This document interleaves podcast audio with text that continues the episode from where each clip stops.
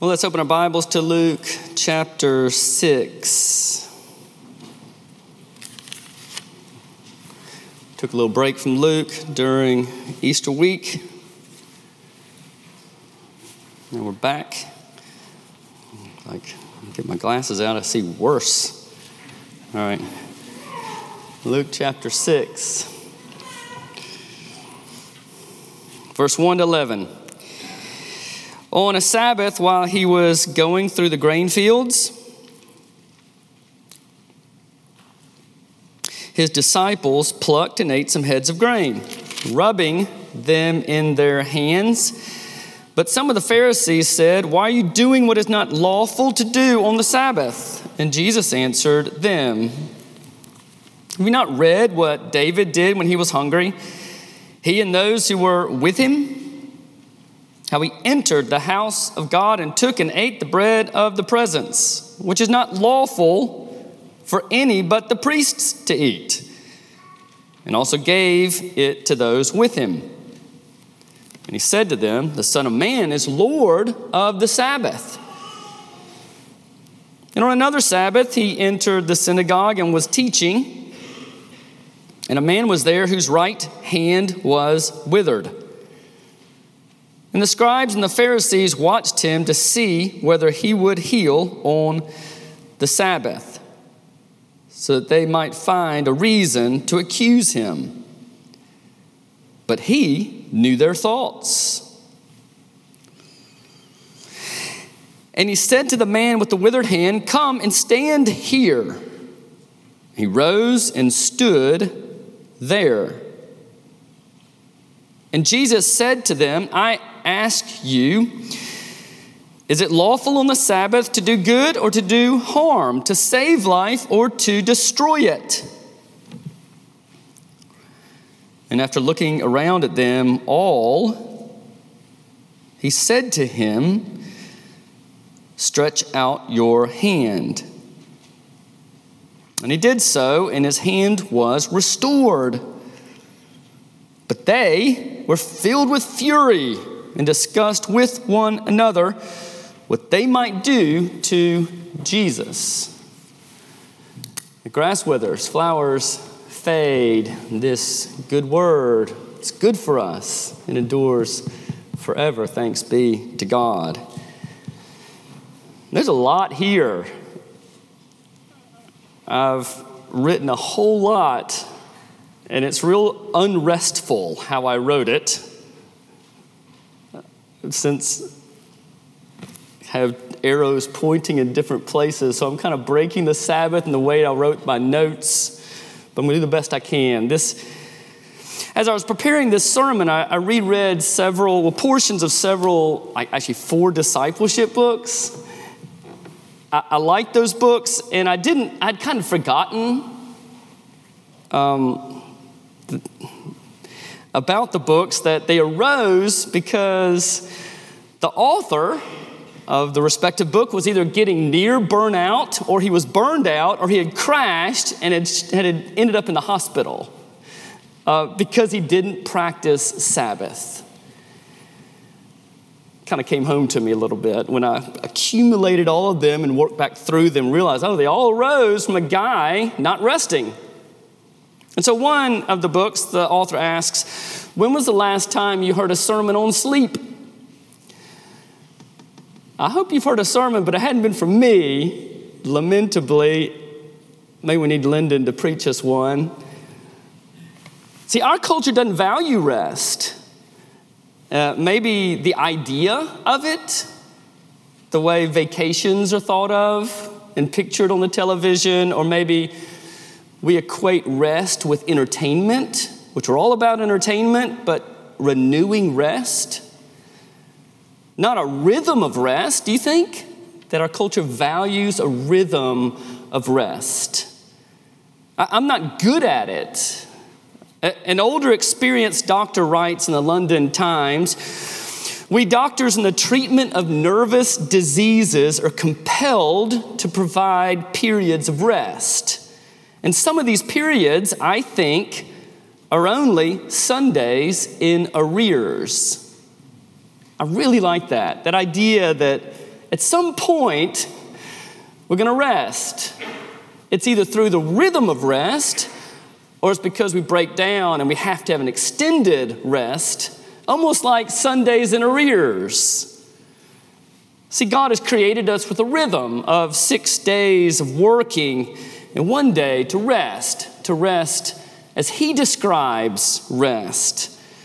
It's interesting, the whole world follows a weekly pattern.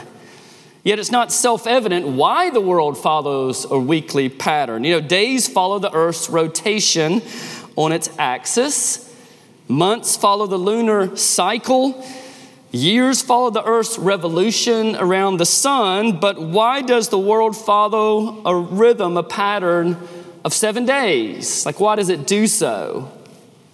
I mean, it appears arbitrary, really. And so the best answer really is God wove that into humanity for its well being. His own example of work and rest. It gives testimony to the Creator God. It also gives testimony to God that when we don't follow the rhythm, we get off kilter.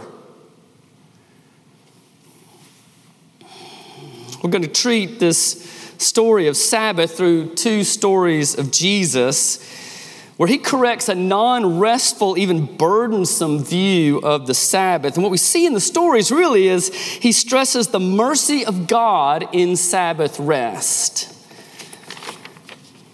So remember where we are in Luke's gospel since we left it for a while. We're in that section that's chapter 5, verse 1 through 6, verse 16. It's a little section.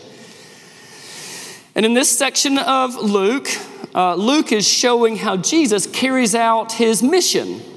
He shows him carrying out that mission which he outlined in Luke chapter 4, verse 18 and 19. When he looked at his hometown crowd, gave his inaugural sermon, What I'm About, and he says, The Spirit of the Lord is upon me because he has anointed me to preach good news to the poor he has sent me to proclaim release to the captives, recovery of sight to the blind, to proclaim the year of the Lord's favor and the day acceptable to God. Now, everything flows from that, and we see that.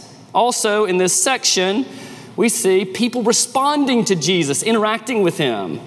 Some very, I mean, wonderful responses to Jesus that we should emulate, and then some also some responses to Jesus we absolutely should not.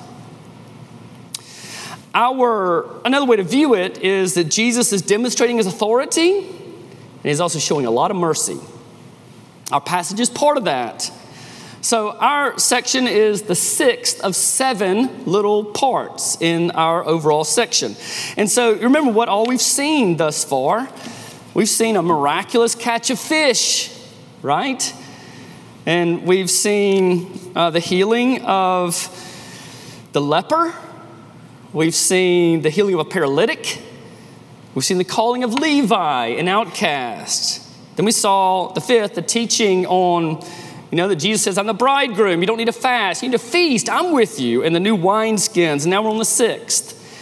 And that is a Sabbath. You see, Luke doesn't so much arrange things chronologically as he does logically, topically. So when we entered into Luke, he told Theophilus, who he's trying to present Christ to, that I'm writing an orderly account. And we ask, what's the orderly account? It's he puts themes together. So it's interesting how our passage flows from the prior passage. When Jesus says, I'm the bridegroom, you don't need to fast, you need to feast when I'm with you. And then he says, you know, what I'm bringing is like new wine. Don't put it in those old wineskins. And so, talk of a feast leads into Sabbath. And then, talk of new wine leads into interpreting the Sabbath in light of Christ. So, it flows from that.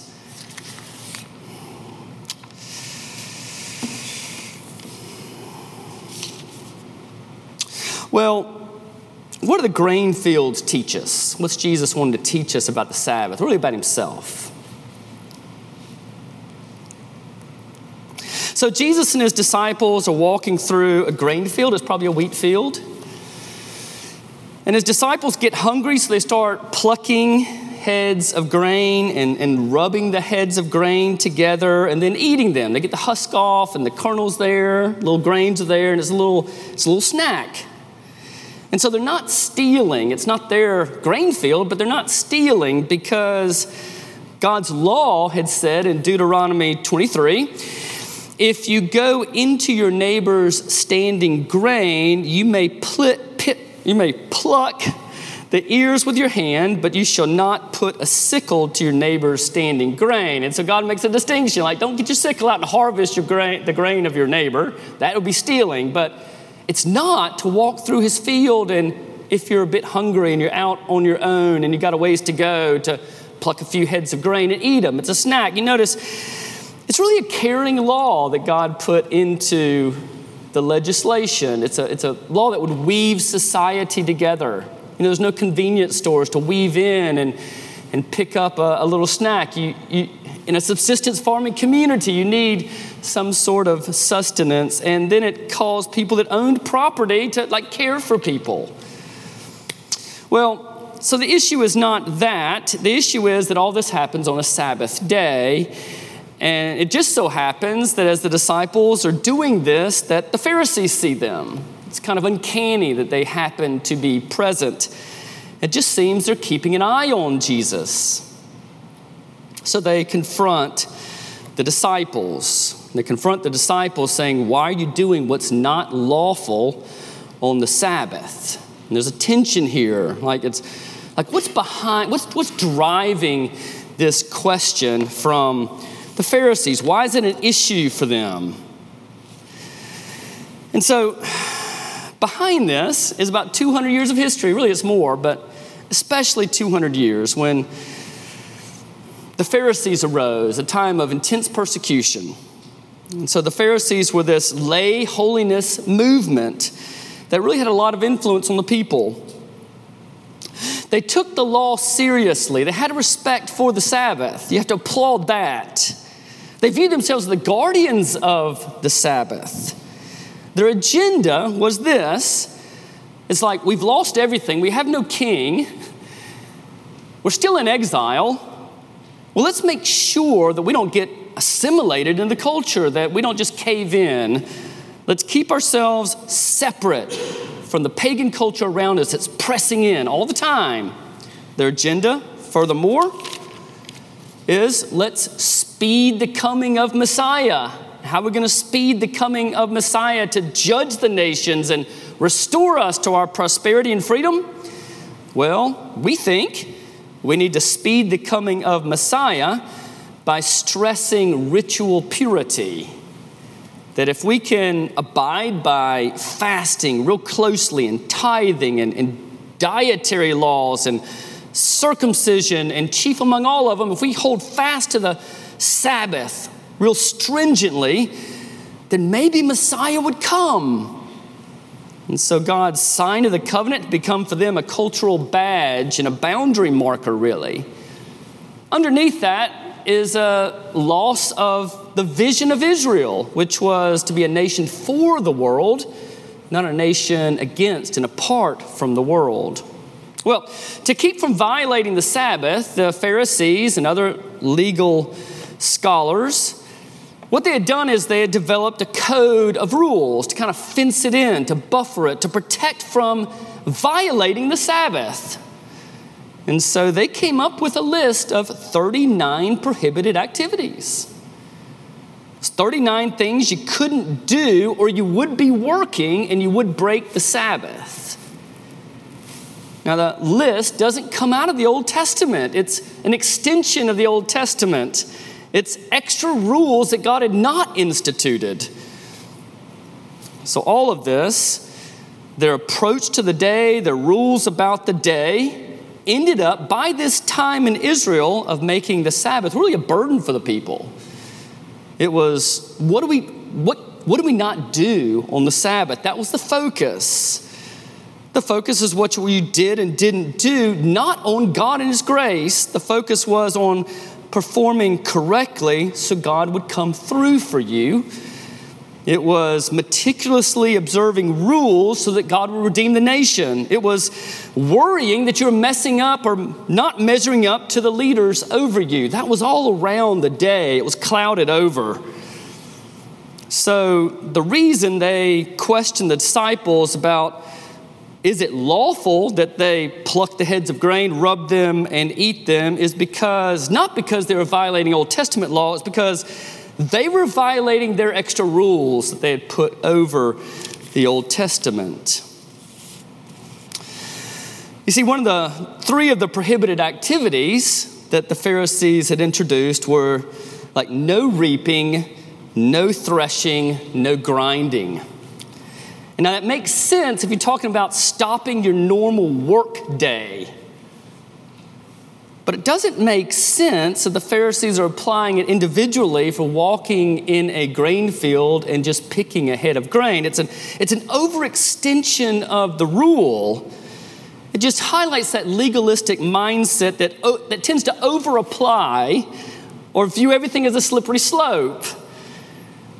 I mean, we've had that in our culture. You know, don't dance or you might slip into immorality. Don't have a glass of wine, you might fall into drunkenness. That sort of thing that we slip into. So Jesus sees the Pharisees accost his disciples, so he answers them. He confronts them in two ways. Uh, the first way is he tells the story of David. It's a great story, 1 Samuel. So, if you recall in that story, uh, David is in this critical time of need. It's the most dangerous time in David's life, and he's fleeing from Saul who wants to kill him. He's tried to kill him three times already. And so, David and his men arrive to a little town called Nob, where the tabernacle is. And David's very hungry, and his men are hungry. And you recall that he asked the priest for some food, and yet the priest doesn't have any food on hand, no stores of food. All he had is the bread of the presence, the showbread. And you recall that showbread is an awesome image. It's 12 loaves of bread arranged on a gold table in the holy place. And since bread was the staple diet of the people, the 12 loaves symbolized the 12 tribes. And so the 12 tribes are in the holy place symbolically at God's table. And so it symbolized they're gathered together with God and fellowshipping with Him around a table. And that's how God wanted the people to view Him. Now, the law stipulated that that showbread could only be eaten by the priests and nobody else. The law said that, only by the priests. Yet, in David's time of need and danger, the priest gives David and his men the bread to sustain them. And so, the point here, David as representative, the point here is that human needs take precedence over ceremonial purity.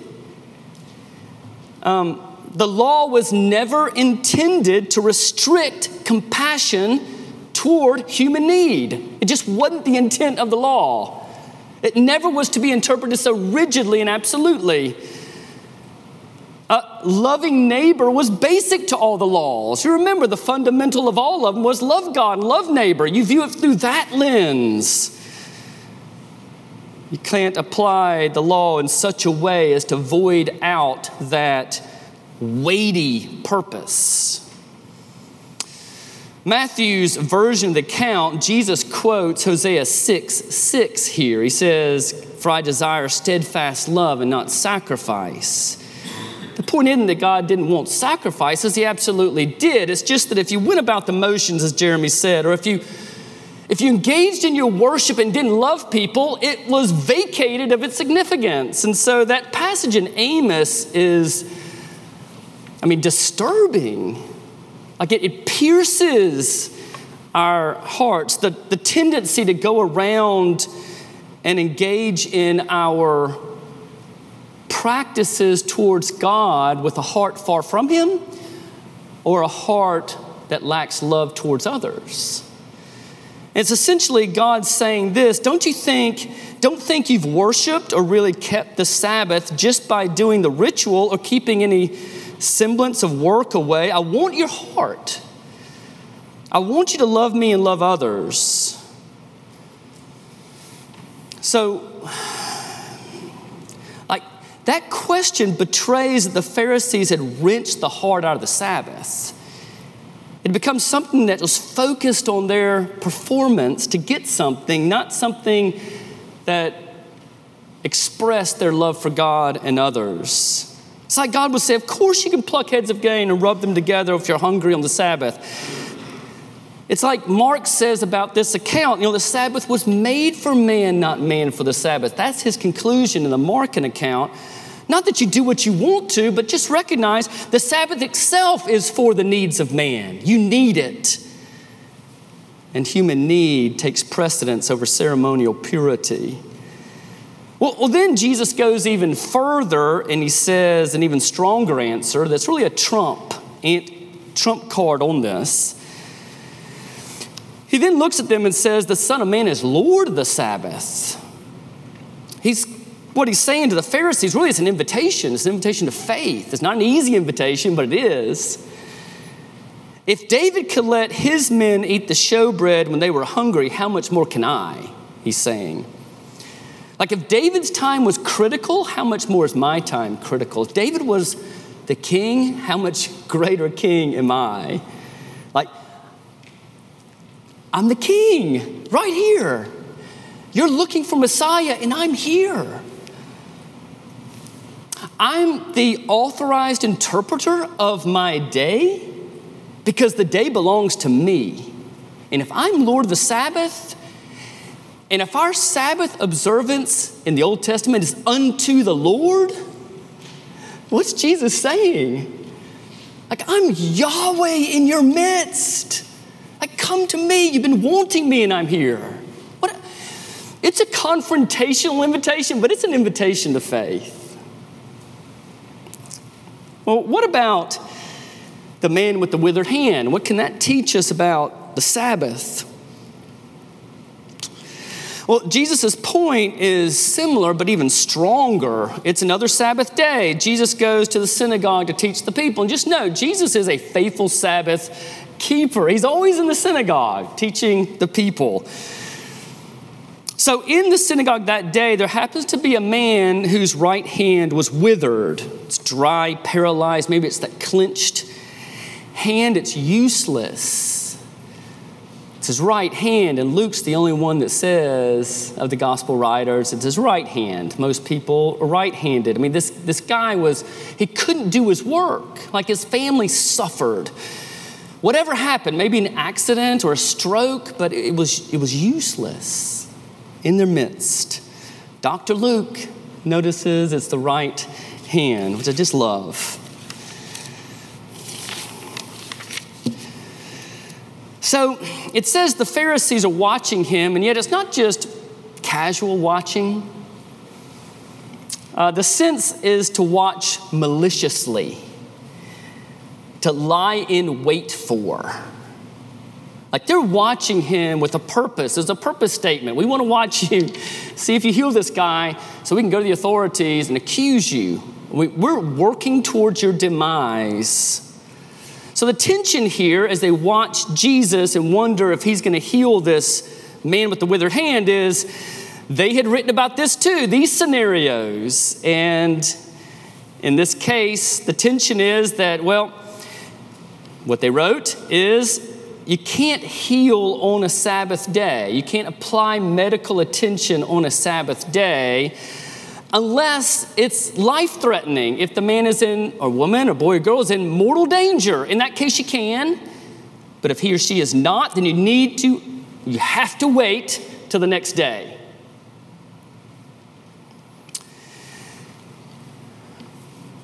The guy wasn't in mortal danger. He could have waited another day. So, whereas in the grain field, the situation just happened, it arose because the disciples got hungry and started eating, in this case, Jesus reads their thoughts. He, he knows their evil intent, so he goes on the offensive. This issue is important enough to him that he plants his feet squarely and forces the issue. The Lord of the Sabbath judges that it's so critical your mindset versus true observance of the Sabbath that I'm going to make a point right here. And so he calls the guy up to stand right next to him in the midst of everybody in public. The Pharisees might be secretively working the system, but he's going to do it publicly. So Jesus asks with the man with the withered hand right next to him, Is it lawful on the Sabbath to do good or to do harm, to save life or to destroy it? I mean, what a statement. You know, in the first vignette in the grain field, the Pharisees are asking, like, that's not lawful. Now Jesus turns it on them and says, okay, you're the experts in the law, I guess. You tell me if this is lawful or not. So he contrasts two pairs. One pair is what he's doing, the other pair is what the Pharisees are doing. Calls a spade a spade here. Jesus says, I'm doing good and I'm saving life. And Jesus says about the Pharisees, You're doing harm and you're destroying life. So, which of these two is lawful? Just tell me. To do good and save life, or to do harm and destroy life? Expert in the law, you respond. And then he just looks at them. That must have been uncomfortable. And Mark says he looks at them angry and also saddened. Like it makes him angry, indignant that anyone would restrict mercy to someone who needed it. And it makes him sad that they just had missed the focus of the Sabbath day. That people had elevated man made rules above the weightier matters of the law, which is showing love to suffering people that it converted the blessing of the Sabbath into something that impeded real care and concern. So, in what sense are the Pharisees doing harm and destroying life here? Well, in two senses. One is the whole fact of opposing a man's healing is, in fact, doing him harm and destroying life. The whole focus of opposing love and mercy on the Sabbath is to have a practice of doing harm and destroying life to those around you. But there's even a more pointed issue going on because whereas Jesus is doing good and saving life, their whole agenda right here is to work hate and envy and work towards Jesus' demise. And in Mark, after the account, they get together with Herodians and seek to destroy Jesus. They, they're going after murder on the Sabbath, and Jesus is promoting life. So Jesus looks at the man in front of them and says, Stretch out your hand. And amazingly, the man stretches out this clenched hand, like life is restored to it, strength, and he's restored to wholeness. And that miracle is God's endorsement that Jesus' instruction about the day is lawful, that we should save life and do good on the Lord's day. It's amazing that the Pharisees don't kind of go, huh, I mean, maybe I got it wrong. You know, at least we can discuss that. but instead, immediately jump into planning for his destruction, such is the power of law to blind us to grace. Okay, for us, quickly. What does this have to do with us? Well, Jesus' teaching on the Sabbath applies to us. It applies to us today. I mean, our Sunday is the Christian Sabbath. From the beginning of the world to the resurrection of Christ, the Sabbath was the seventh day. Why? It's symbolic of a rest to come, a rest to come. From the resurrection of Christ to the end of the world when Jesus returns is the first day of the week because rest has come in the cross of Christ. And because, in principle, you and I already live in glory. When you step out on Monday morning, just know that I have a house in glory and that's where I belong. That's why the rest is on the first day of the week. Matthew 11, Jesus shares his heart. Come to me, all you who are weary and heavy laden. What's the weariness and the heavy ladenness? That is those who are trying to work to get God to accept you. Case in point, the way you're observing the Sabbath. I will give you rest. In fact, I'm going to do it at the cross because that's my heart for you to give rest for your souls. So, the center of the Sabbath is Jesus is my rest. He silences the law's loud thunder. He works for us. He obeyed the law. He offered himself. He quenched it at the cross. He rose in glory to conquer hell, death, and sin. He opened rest for us.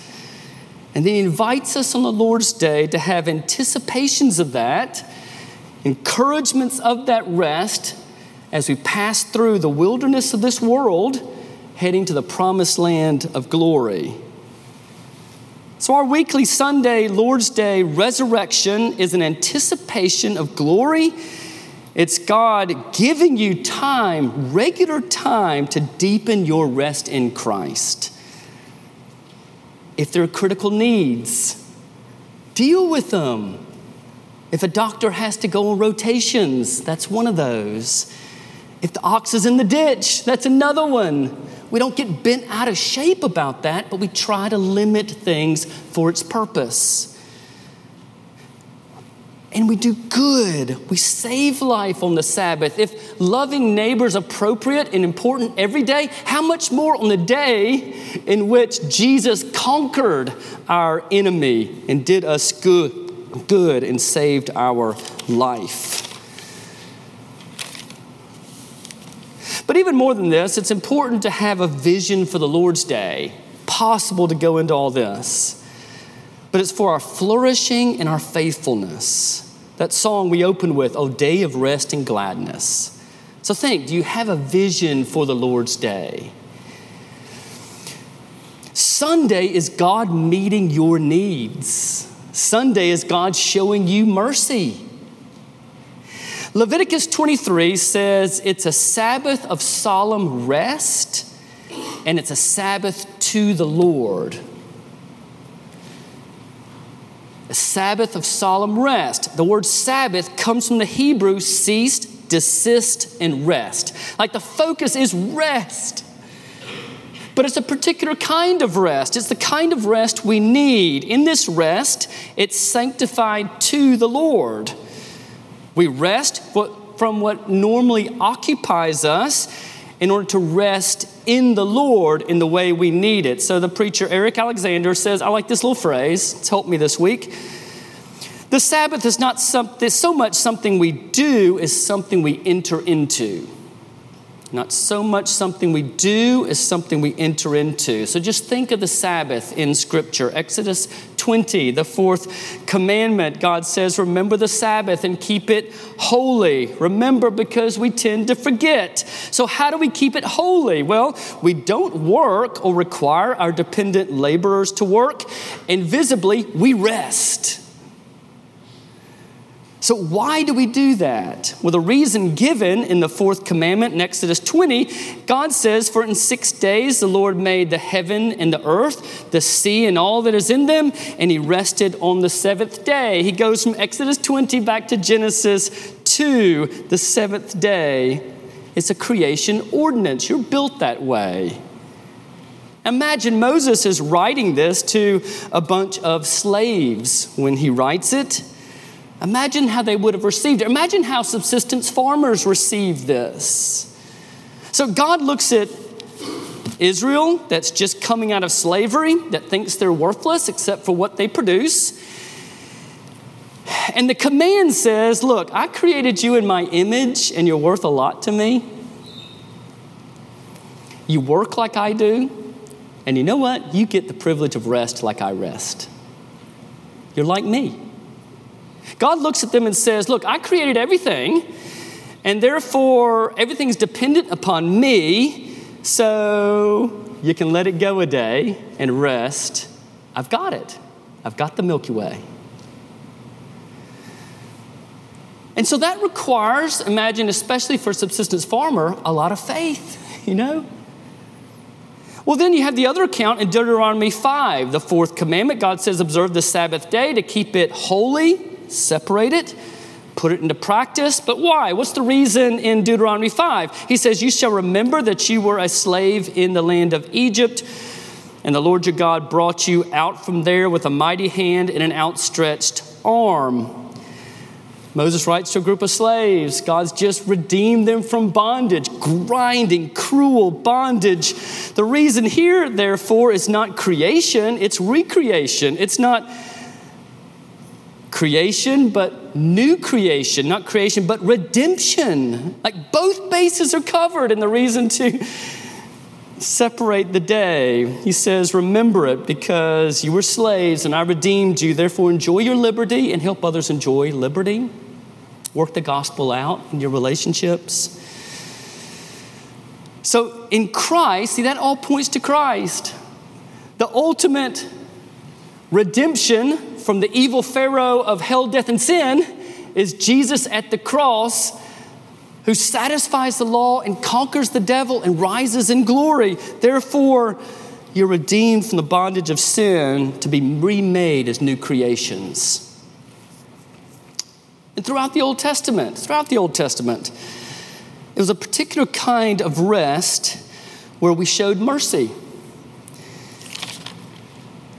And so, Ah, yeah. Throughout the Old Testament, it was a particular kind of rest, and it's a rest that we need, not the one that immediately comes to us sometimes. So, just a couple of quick things. It's a sign of the covenant and continues to operate as a sign. For that reason, working did bring curses in the Old Testament. We ought to expect if we run through the Sabbath or the Lord's Day, there's going to be consequences and disciplines. In the Old Testament, since it was a sign of the covenant, blessings were lavish, promises were lavish, but we ought to expect in the new covenant even more. Every Lord's Day is a sign of Jesus' resurrection and the new heavens and the new earth. In the Old Testament, the Sabbath was called a feast day. I love that. It was a feast day. It was a delight, a refreshment, a joy, a party. You gathered around the table, you deepened your friendships and relationships, appropriate for the Lord's Day. It was life giving. In the Old Testament, it was a day of public worship. I was glad when they said to me, Let us go to the house of the Lord. Psalm 122 or Psalm 84. How lovely is your dwelling place, O Lord God Almighty. It was a day in distinction from the other days that you could have sustained thought and meditation on the wonders of God, Creator, and God, Redeemer. How much more for us? And it was a day to extend grace, both in evangelism and mercy, to do good and to save life. Throughout the Old Testament, it's associated with helping people out. A robust view of the Lord's Day, the kind of rest God says we need. So let's practice it. Let's practice it. You do. Let's keep on wholeheartedly responding to God's invitation to rest. Let's enter into even more the wonder of God as creator and gracious redeemer. It's a day of praise, of pondering, and of prayer. Let's silence the voices. It's something unique about our culture, maybe more than any culture on the face of the earth ever before, that the voices come at us like clanging cymbals crashing around us all the time. It's hard to, it's almost impossible to have sustained thought of the Lord. There's the guilt voice I should have done that, I shouldn't have done that. There's the achievement voice I've got to do this, I've got to add this. There's the greed voice. I want that. I need that. There's the anger voice. I'll get him. I'll pay back her. There's the vanity voice. I'm better. I'm less than. There's the anxiety voice. What if? There's the FOMO voice. I'm missing out. There's the entertainment voice. I need more distraction. There's the acceptance voice. Who do I need to please? All of these voices are, are speaking constantly. The Lord's day is your day that's set apart when you say, I'm not going there with those voices. There's another voice I want to hear today. It's your day to cultivate community and relationship in a way that's difficult to do in other days. It's your day to do good and to save life. And I just think, you know, as we as a local church, as we keep at it, keep practicing, repenting, believing, trusting, that we should expect God to do something great, significant in our lives, in our fellowship, and in our world as we just stick with His rhythm of work and rest in the Lord Jesus Christ for His glory and His kingdom. May God bless you abundantly. Amen.